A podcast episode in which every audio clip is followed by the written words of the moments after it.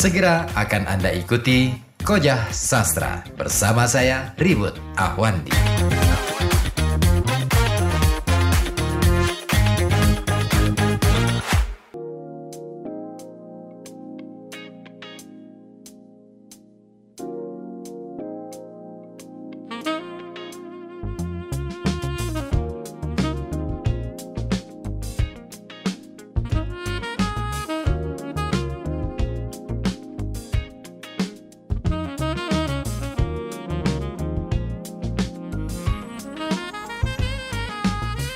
Ya masih Anda simak Koja Sastra dari FM 91,2 Radio Kota Batik News Interaktif Solutif bersama saya Ribu Tohani Dan ya kita lanjut lagi untuk ulasan isai karya Radar Pancadahana yang berjudul Sastra Manusia yang teralienasi bahasa. Ya, Ya, saya berambisi melihat sebuah paralelisme antara kenyataan mutakhir dengan apa yang dinyatakan Rongo Warsito. Itu tadi paragraf uh, sebelumnya ya yang uh, mencoba mengulas bagaimana kemudian uh, zaman sekarang terhubung dengan masa lalu bahwa apa yang disampaikan oleh Rongo Warsito ternyata menjadi sesuatu yang tampak nyata hari-hari ini. Nah, bagaimana dengan sekarang? Puisi-puisi Rendra, Wiji Tukul, Pertunjukan teater koma hingga slogan pemilu yang membuat Ratna Sarumpait ditahan 12 jam atau pidato Sri Bintang Bambang Sujatmiko hingga buku Pramudia dan Subadio memang menjadi contoh yang sederhana. Ketidakberlakuan bahasa yang mereka gunakan itu jauh lebih keras ketimbang larangan mengucapkan agar supaya aku semakin ngerti. Atau Billboard bertuliskan River Park Regency Call 3204888. Bahkan jangan sekali-kali Anda menyebut diri penyair atau seniman. Jika tak mau teman bisnis Anda apalagi lurah penanda tanganan KTP, Anda bingung, heran, kemudian memutuskan hubungan. Nah, Kalaupun kita mem memeriksanya lebih teliti, lebih jauh lagi, sesungguhnya slogan paling keras para demonstran pun tak dapat menghindari dari kekuasaan bahasa itu.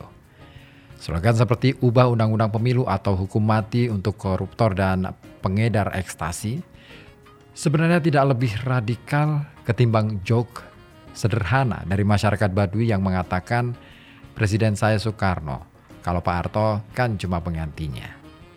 Nah, semuanya tidak hanya mengindikasikan adanya satu paradigma tunggal yang begitu kuat, yang pada gilirannya tidak hanya mempengaruhi tapi juga membentuk wacana kebudayaan kita, baik dalam pergaulan ekonomi, politik, kesenian, juga bahasa.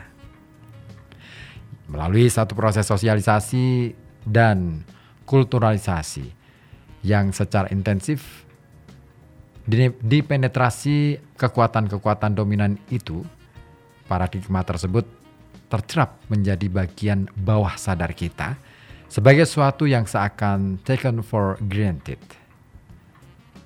Dalam wacana linguistik, kekuatan-kekuatan tersebut menciptakan semacam kekuasaan yang kemudian mengambil ruang dan pengaruh di semua lini kehidupan. Nah, dalam bahasa Ronald Roland Barthes, ia menjadi semacam parasit dari organisme transsosial yang terkait langsung dengan keseluruhan sejarah manusia. Dan hal ini, dan hal di mana kekuasaan termaktub ini dengan segala kandungan kemanusiaannya adalah bahasa, lebih tepat lagi ekspresi yang tak terelakkan, bahasa yang kita ucapkan dan tuliskan. Bahasa yang terberi, the given language. Bahasa terberi inilah yang pada akhirnya kita praktikkan dan kita gunakan sehingga seolah-olah ia sudah menjadi bagian dari takdir kita sebagai manusia, sebagai sebuah bangsa. Ya, barangkali kita akan menyebutnya dengan bangga sebagaimana kita senantiasa memamerkan bahasa Indonesia sebagai sebuah kekuatan yang berhasil memadukan ratusan pulau, etnik, dan bahasa lokal di sekujur Nusantara ini. Tanpa kita menyadari, adanya kepentingan dan ide yang bersembunyi di dalamnya telah membuat bahasa itu kaku dan beku menjadi satu sistem aturan yang kolot pada perubahan sebagaimana negara. Sebagian perusahaan mengalami kesulitan dalam mengoperasikan profesionalisme dalam setiap lahan bisnisnya. Sebagaimana kita tak dapat menjelaskan dengan bebas tentang ide penyelenggaraan negara, sebagaimana pula kita hampir frustrasi mengharapkan kepastian hukum. Kita pun hampir tak berhasil menemukan bahasa dengan yang dengan bebas kita susun, nyatakan, dan kita miliki. Bahasa sudah bukan milik kita lagi Olehnya, kita dibolehkan memilih hijau, merah, atau kuning, namun melarang kita memilih warna kita sendiri.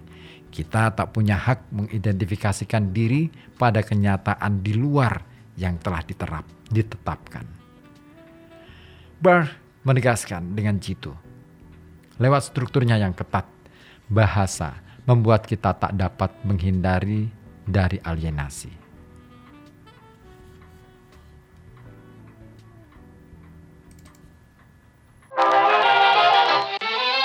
Koja Sastra.